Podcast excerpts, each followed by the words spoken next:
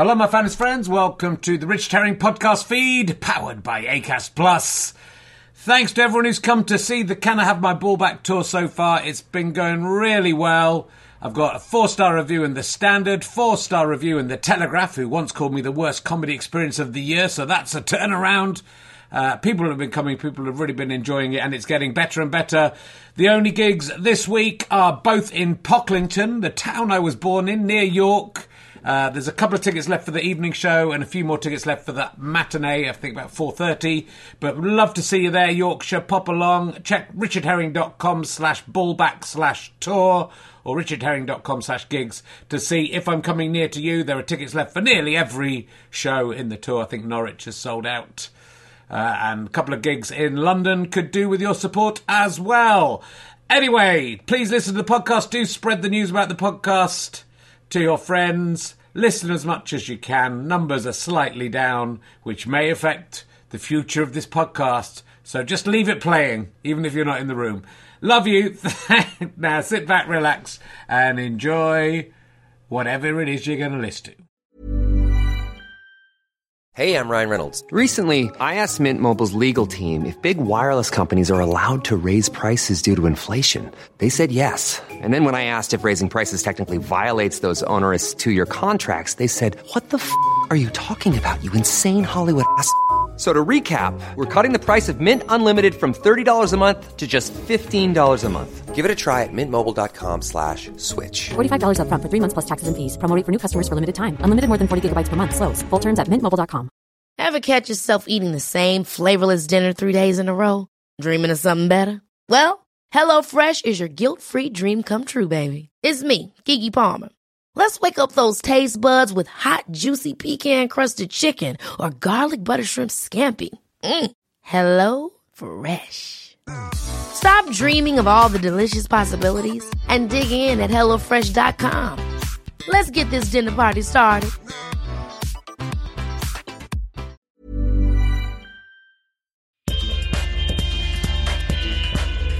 Hello and welcome to another book club. This week we are talking about the fascinating and discombobulating book called The Man Who Tasted Words. It's by Professor Guy Leschziner. Oh, so close. No. Actually, not even close. No. Uh, Leschziner. I, I knew that I knew I, I knew as I was saying it that I'd got the second part. The second part was the bit I'd learnt, and I thought I could get away with the first bit. Leschziner. Yeah, more or less. So like Lech, Lech and no, Leschziner. No, Lesch, Leschziner. Very important. We, Lesch, Leschziner. Yes. Uh, where's, the, where's that name originate it, from? It's originally guy? sort of Germany, Poland. Yeah, right. It's a, it's a good name. If you were in show business, I would suggest changing it. Yeah, I'm not sure I'd get away with it. um, and um, tell us, uh, for those of us who don't know who you are, Guy, tell us who you are and what you do. So I'm a neurologist. I work at Guy's and Saint Thomas's hospitals in, in central London, and I see a, a range of people with neurological complaints, sleep disorders and epilepsy. Great. And you've written, is this your second book? It is, yes. So, so can you tell us briefly about your, your first book? So my first book was called The Nocturnal Brain, and it was all about how sleep disorders, things like insomnia, clock disorders, narcolepsy manifest and uh, what they tell us about our own sleep. Okay. Um Well, that's I haven't re- yet read that one, but having read this, the, the Man Who Tasted Words, I will do my best to get back to this. This is absolutely um, fascinating stuff. Um, basically, it's it's a book about our five or more senses and uh, and the way, well, sort of how fragile and how how amazing they are, and then it's a slightly mind-blowing conclusion about reality. Uh, and whether it exists. Um, how would you describe it? How would you describe this this book? Well, I think it, it is a tour of our senses and how they work. They uh, we we tend to think of our senses as simply being channels of information from the outside world in, but actually it's far more complicated than that, and that our the information that we acquire is really interpreted in the context of how we understand the world. And of course, all of that depends on the nuts and bolts of how our nervous systems and indeed the whole of our bodies are put together, which means that actually depending on how we are put together, and that's influenced by genes, it's influenced by our environment, can really mean that we all perceive the world in a very different way. Yeah, I mean, it's sort of it's sort of like a very long answer to the question that we maybe all asked as kids is, you know, is what I see as red what you see as red? Is that the same colour or are they different colours? Which, you know, is sort of moot because obviously unless you're colourblind, it, it, it doesn't matter if it is a different colour. But it sort of is that, isn't it? It's about whether, about the way... Well, you know, the, the different. It's it's fascinating as it goes on because it's it's about the possibilities of different perceptions, and obviously once we get into the idea of being able to taste words or or give colours to sounds and things like that, that that's that's actually a completely different way of observing whatever the hell the real world is. So um, yeah. And by, by the end of the book, as you say, there, you know, I come to the conclusion that actually we we all don't really understand what reality is, and that reality may be different for all of us. Yeah, which again, you know, is something. Again, as a chi- as a child, or as a, you know, that kind of inquiring mind, it does feel. Uh, you you talk about um, Hoffman, uh, who thinks that uh, our senses are actually hiding reality rather than than interpreting reality, uh, and that there is no time and space. But that sort of it sort of makes sense. The idea that, you know, if you think of, like, I was just talking on my other podcast the other day about uh, m- the mites on our faces that um, go into our pores and have sex with come out and have sex with each other and defecate on our faces, and we don't even know they're there.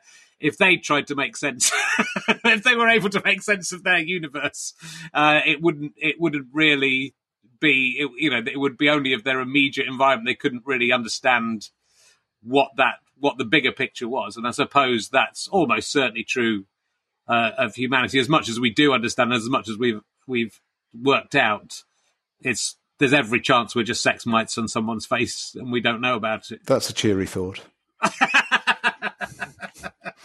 But um, what's interesting about this book, in fact, Professor Alice Roberts, who's given you some nice reviews, I believe interviewed was was on a previous edition and did recommend uh, this book. So it's nice to have you on after a recommendation. Um, and she was impressed by the way that it's a sort of book. I mean, she said it was sort of written by you and the patients, which isn't exactly true. But the, the patients, it's you taking case studies and very much and naming the patients, which often doesn't happen um in books like these, and giving us a, a bit of their life story, but also their their story of how they've coped with with conditions where where something has gone wrong with, with their senses. Yeah, one of the problems with this kind of book is that often doctors have to anonymise the story of the patients that they're describing. But actually, I took a different view, which is that if I anonymise them, then you really don't get to grips. You don't get a true flavour of them as individuals. And actually, all of the patients who were described in, in this book um, were were on board with this. They saw the chapters. Uh, they gave their approval um, in an effort to try and minimise any anonymisation at all. Yeah, so a few people you've give, you've changed their names, uh, I guess, if they've asked to do so. But but basically, it's you know, it, you it's it's we get a little view into your life, I think, which is which is always nice. I think when it it take, although it's a very academic book and it's and there's there's a there's a lot to learn from it. It's kind of nice when it, which I think Alice does brilliantly as well. Is it just you, you get a little bit of the personality of the author as well. But I think absolutely the. The the way we you, you go into the to the lives and the broader lives of the, the patients.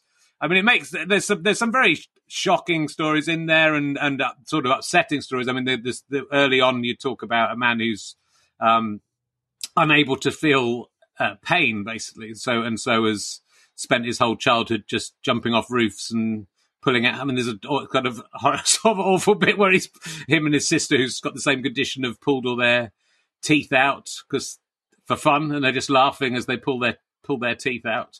Um, but it's a it's a, that's a, I mean, there's a lot of very fascinating stories um, about that. So t- t- tell us what in that instance, for example, what's what's the condition that, that has led that guy to not be able to. to feel pain. Yeah, Paul Paul has a, a condition called congenital insensitivity to pain, which is a very rare disorder that has an underlying basis in his genetics. And unfortunately, both he and his two siblings have that condition because they've inherited two copies of the faulty gene, one from their mother and one from their father. Uh, essentially, they've never been able to feel physical pain. And as a result, um, they really have learned none of the lessons that really pain gives us. So pain is intrinsic to the human experience, and it's very difficult to think of a life completely devoid of pain. Paul, Paul and his siblings give a very good illustration of that. So unfortunately, one of his siblings passed away as a result of this congenital insensitivity to pain. She was not able to feel the pain of a, a of an infection intra inside her abdomen, and as a result it wasn't recognized. But when you you speak to Paul and you speak to his parents, you know, the stories of his childhood are absolutely horrifying. You know, even mm. even having uh, thought about Paul and written about Paul, uh, Uh, I'm still, when I when I think about the stories that he told me, it's absolutely horrifying. Because you you know, there's an element with uh, with almost. I mean, at the beginning of the book, you asked the, the reader to rank their senses and which ones they would they would say they definitely didn't want to lose and which one they would want to keep. And obviously, as you go through, you realise how essential they all are in in different ways. So you would sort of feel like feeling no pain would be, as you talk about it, it's almost, almost like a superpower, that you're like a superhero. But of course, it, it doesn't turn out that way. And if you if you injure yourself all the time, you you uh, you have long term injuries. And as you say, you know, it's uh, you're obviously obviously much prone to to death in any case. So it's it's it's it's a weird thing to think of. You know, this thing that we would see as such a negative in our lives, the thing that we fear, but that we actually, you know, we need that, not to be human, because obviously you're still human if you haven't got uh, pain, but, you know, to, to, to live a fulfilling life and to be safe, you need to know that pain, the pain is there to, to help us, even though obviously when it comes, it's, that's, that's not how it feels. Yeah, I mean, the pain is fundamental to human survival. And the yeah. only reason why Paul and his sister are alive is because of modern medicine. You know, in any other circumstance, the, their demise would have happened many, many years ago.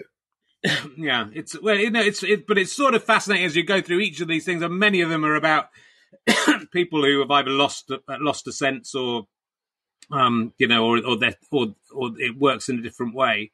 Um, uh, the the thing that actually the one the thing I wanted to, to mention that really stuck with me out of everything, weirdly, was was just an, uh, it's quite a nice idea you have in the book about how um, speech is, you know, a form of uh, telepathy, which I hadn't really uh, thought of. Which also, I suppose, a book is a form of telepathy as well. But like, you create sound waves that go into someone else's head and let them know what you're thinking, and then with a book, Uh, presumably through light waves or whatever, you know more about this than me, that you are, you're, you're actually, you know, that's exciting and interesting that you can, it, it's an interesting way to think of it, but it is a kind of beautiful way to think about it, that to just talking to someone is telepathy, reading something, you can, you can hear the thoughts of someone who died two thousand years ago, as, you know, it's, or I guess if you record someone, you can get the thoughts of someone two hundred, one hundred fifty years ago. But um, I, I, that, that really stuck with me. I thought that was a beautiful, beautiful idea.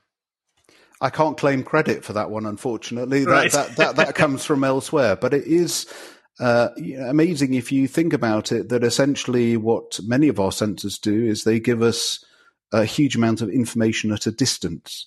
And that information yeah. gives us uh, a an understanding of reality, and, and we can talk about what that reality actually is, but it also allows for the communication of ideas, of emotions, of a whole range of other things that allow us to function as a society.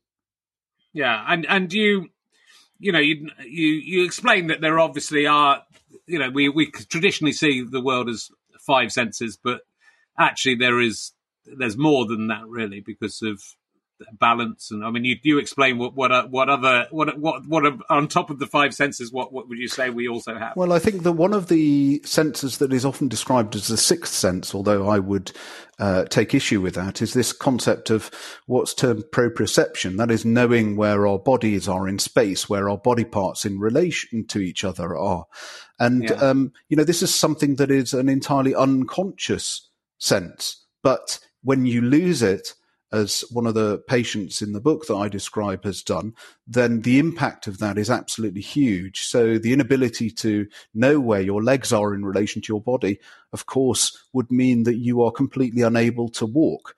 Some of the other senses that I describe, uh, as you say, is a, is the sense of balance, which, you know, we all take Uh, we all we all take for granted. It's only, for example, when you're playing those childhood games like spinning round and round on a merry-go-round and you try and walk in a straight line, that you realise quite what a big impact that has on everyday life. And indeed, some of the other individuals that I describe in the book have impairment of their sense of balance as a result of ear problems, for example, and their yeah. lives have essentially ceased to exist in the way that they did before they developed these problems.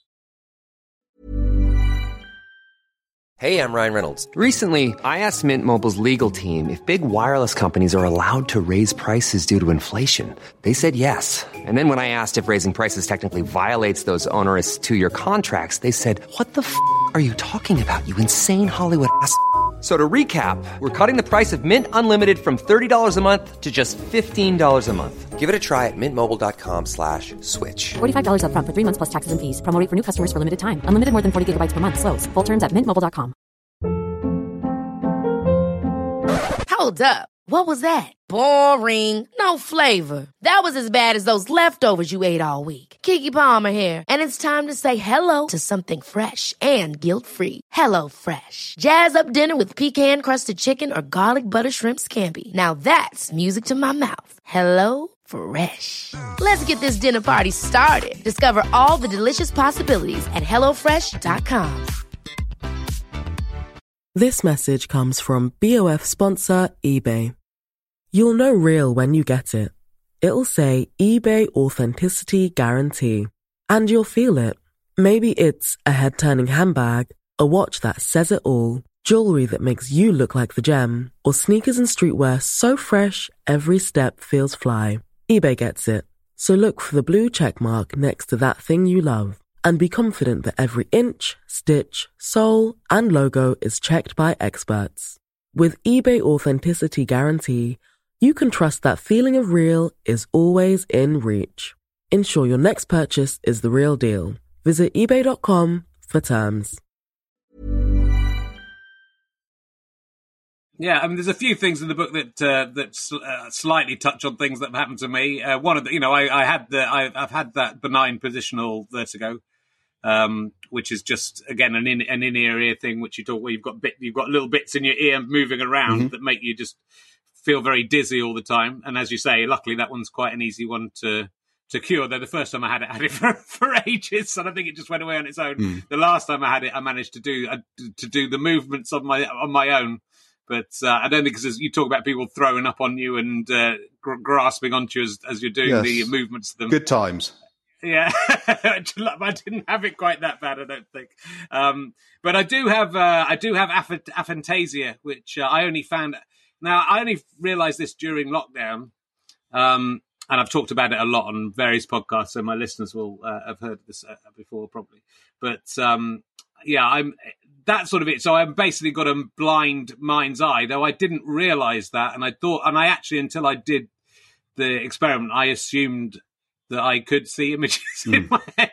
And so I was, that, you talk about people realising in their teens, but I didn't realise till I was fifty-three that I had this. Mm. Um, although I'm not, I, I would surely have noticed if I'd been able to form images before and then couldn't, unless it happened very gradually. But I sort of fe- seem to remember, I remember as a, a kid, when I was learning things, I seem to remember seeing like the page of that I was learning and be able to remember where on the page things were, which suggests that I could once Uh, have mental images. That that's sort of that's that, that's quite common, right? I mean, I've met quite a lot of people with the. With, I met the girl last night who had the same thing. Yeah, so aphantasia is is uh, within the realm of normal humanity. So we know that a, a substantial proportion of individuals have no mind's eye. Some people have a very good mind's eye, and there's a range of people in between.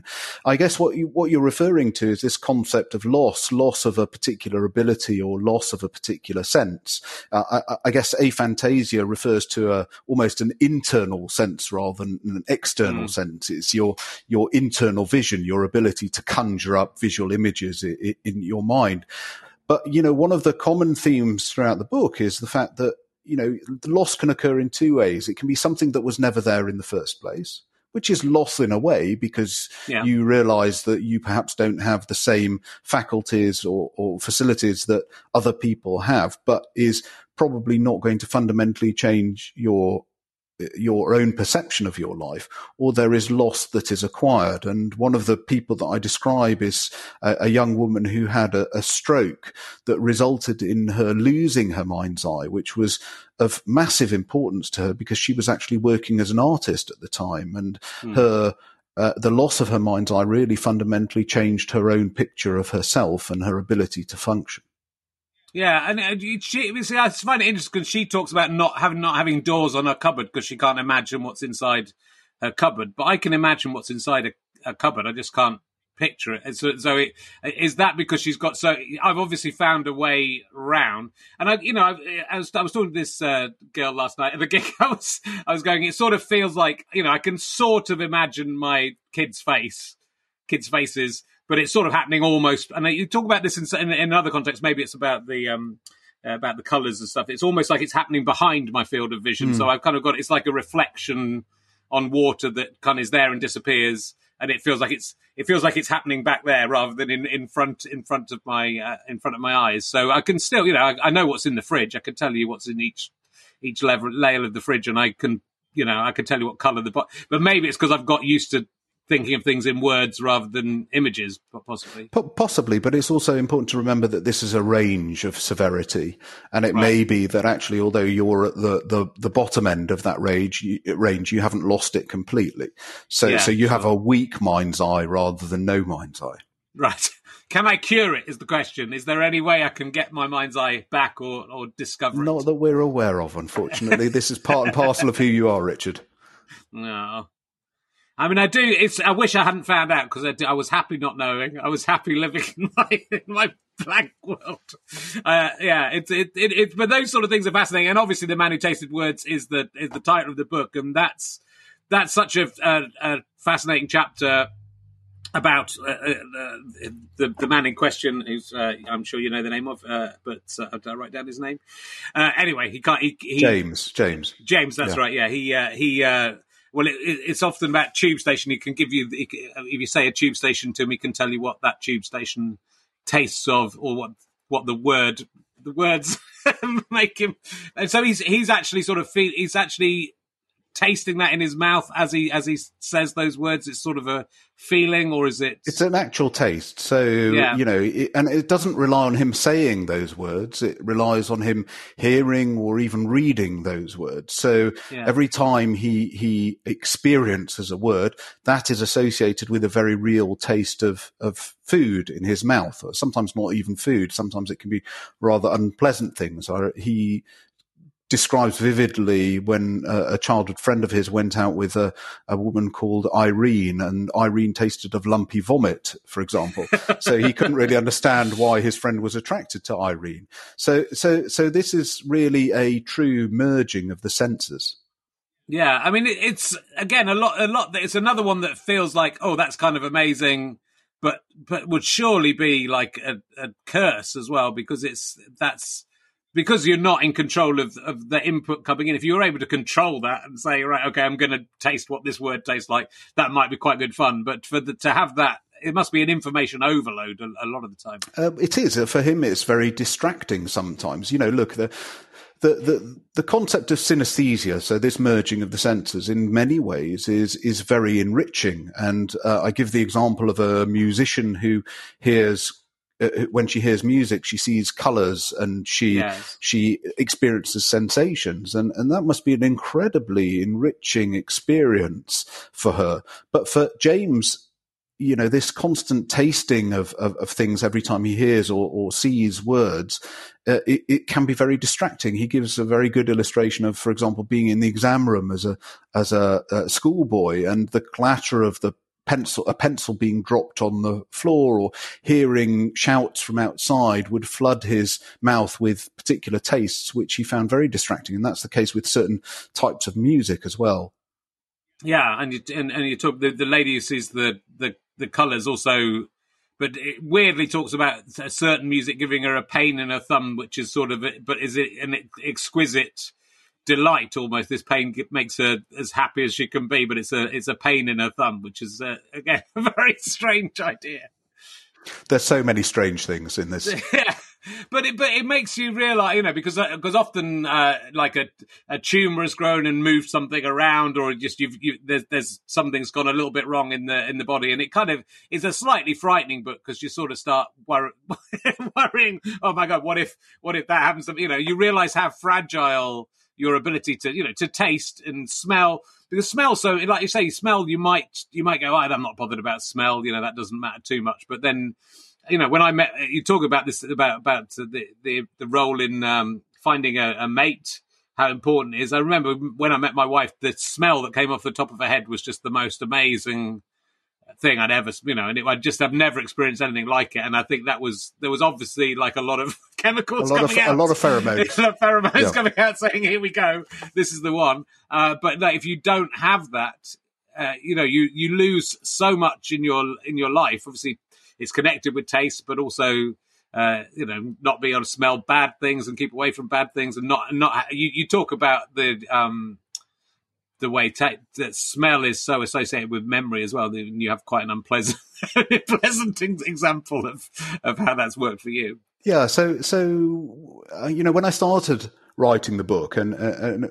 uh, in the one of the early chapters, I, I asked people to rank their senses in terms of which they would lose most happily, or happily is perhaps not the right word, but which they would be most prepared to sacrifice. And certainly smell ranked fairly low down on my list. Um, I, I think by the end of writing this book, you know, the implications of the loss of sense of smell became really quite apparent. So, you know, memory, as you say, but also emotion. Um, it's about e- emotional processing. Um, you know, we know that, for example, the loss of sense of smell is strongly associated with depression and, and vice versa. And the loss of sense of smell has some important clues, for example, as a, a precursor of conditions like Alzheimer's disease or Parkinson's disease. Now, obviously, at the moment, everybody is very focused on smell because of COVID.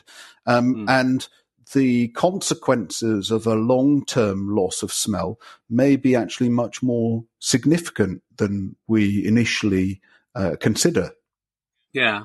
I mean, you know, it, it is this whole package, and it is this way we uh, experience experience whatever reality is and whatever we make of reality. And and, and obviously, there, as you say, again, there's, there's things that... Uh, that we don't know, you know, that we don't, there's obviously the colors we don't see and the, the waves we don't, the sound, the, the, the, the various waves that we don't have any way of, uh, uh, uh biologically speaking, uh, finding out about that, that, that, because they don't do us any immediate harm. So there's no evolutionary benefit in, in knowing about them. So there's a, it, it, it is a sort of real, it really, um, it, you know, it's, it's an, it's an unsettling book in a, in a lot of ways, in just in making you sort of dive deep into your own fragility, into your own humanity, but also then working, you know, using that to try and work out exactly what's going on. I know you're not as, uh, you're not like behind Hoffman exactly in, in his idea that, um, that, that reality is, is, our senses are hiding reality from us, but it does sort of make sense that our, our senses are there to keep us safe and keep us going. And uh, as long, and that's that's the sort of biological imperative. So it would make sense that, that I mean, like you talk about the Matrix, and it's not the Matrix because he's still in time and space when he comes out of the Matrix. Um, but uh, you know, there's, it's it, it is sort of interesting that the sen- senses could be they're working for us, but they, they but only in terms of keeping us here and alive. Yeah, I mean, it is mind-blowing even now, yeah. having having written this book. And I've, you know, one of the major reasons why I find uh, Hoffman's theory quite difficult to stomach is because it runs so contrary to my own experiences as a as a human being rather than as a doctor. uh, yeah. And when you think about it too much, you know, your head explodes. Um, but but I think the the other aspect of this is that our sense of reality is to some extent very largely defined by our brains and by the model that our brains have of the world around us, how we understand the world and what our expectations of the world are. So it's not just the raw senses, it's not just the raw information coming in, but it's this model of the world that is essentially, some of which is hardwired, some of which is, is there from the day that we're born, but is constantly being tweaked. And it's perhaps not, therefore, that surprising that each of us have a slightly different model of the world and therefore can perceive, even if the senses are, are, are unaffected, may actually perceive reality to be somewhat different to the person sitting next to us. Yeah, I mean, definitely with that, you know, again, it's what you mentioned in the chapter, but if someone's seeing colours when they hear sound. And that lady suggests that she thinks certain composers may also uh, have experienced that because it sort of fits so closely with her own experience. But th- that's that is definitely, you know, you, you're if you're experiencing the, the world in, in that way, then you that that life is different enough. I mean, that almost feels like an ev- an evolutionary step, possibly forwards, or or just a another side, you know, a side step. It, it, A sidestep yeah. or a or a different direction, but if that if that if all those people who could do that got together and sat, went on an island and, and stayed together for ten thousand, one hundred thousand years, it'd be interesting to see to see what that developed into. But you know, because, and it, because I think it is it's uh, it is fascinating to realise there are there are you know we're told things, aren't we, and that, that that idea that it's not really five senses and that we can consider other things as senses. Um, is is you know that's mind blowing enough in itself, really.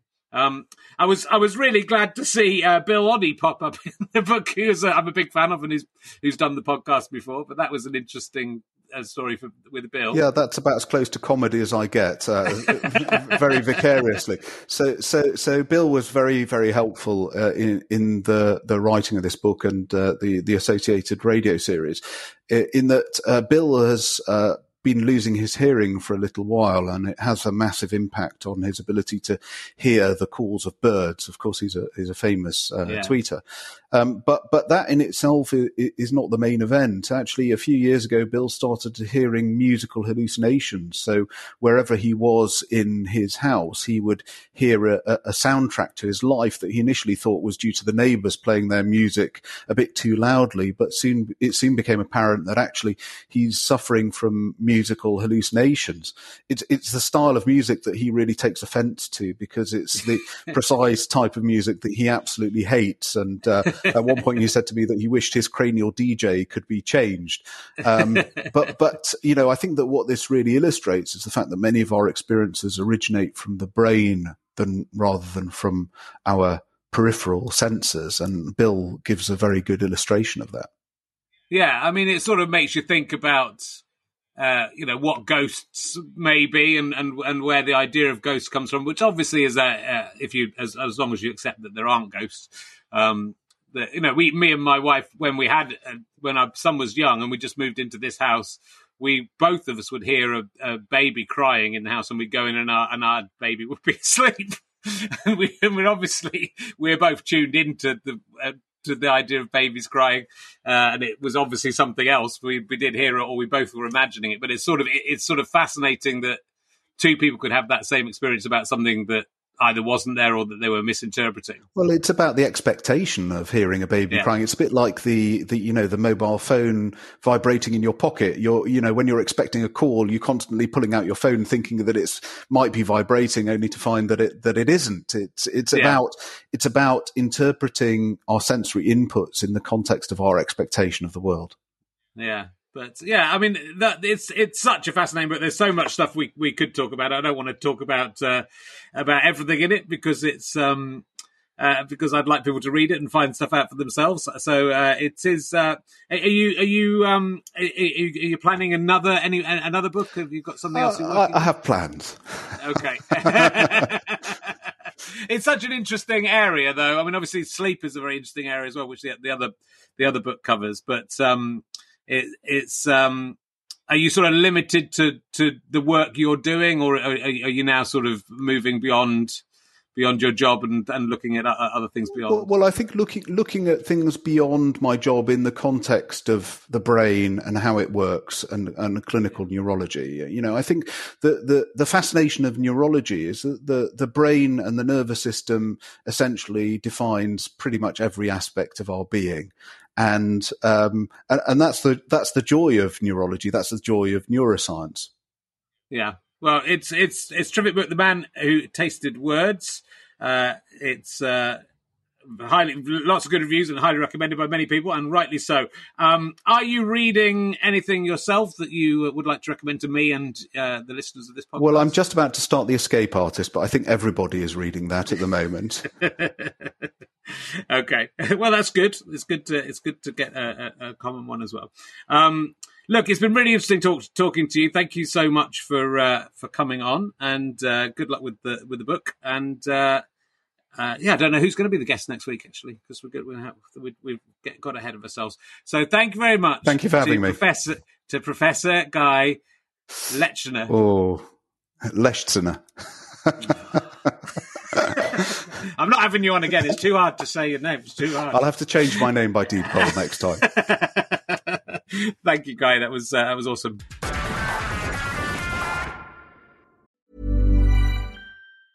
Small details are big surfaces. Tight corners are odd shapes. Flat, rounded, textured, or tall. Whatever your next project, there's a spray paint pattern that's just right.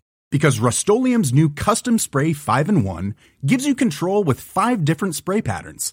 So you can tackle nooks, crannies, edges, and curves without worrying about drips, runs, uneven coverage, or anything else. Custom Spray five in one. Only from Rust-Oleum. Hey, it's Paige DeSorbo from Giggly Squad. High quality fashion without the price tag. Say hello to Quince. I'm snagging high-end essentials like cozy cashmere sweaters, sleek leather jackets, fine jewelry, and so much more. With Quince being fifty to eighty percent less than similar brands.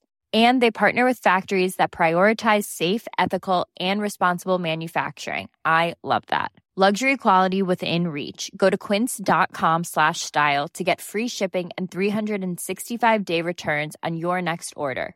Quince.com slash style.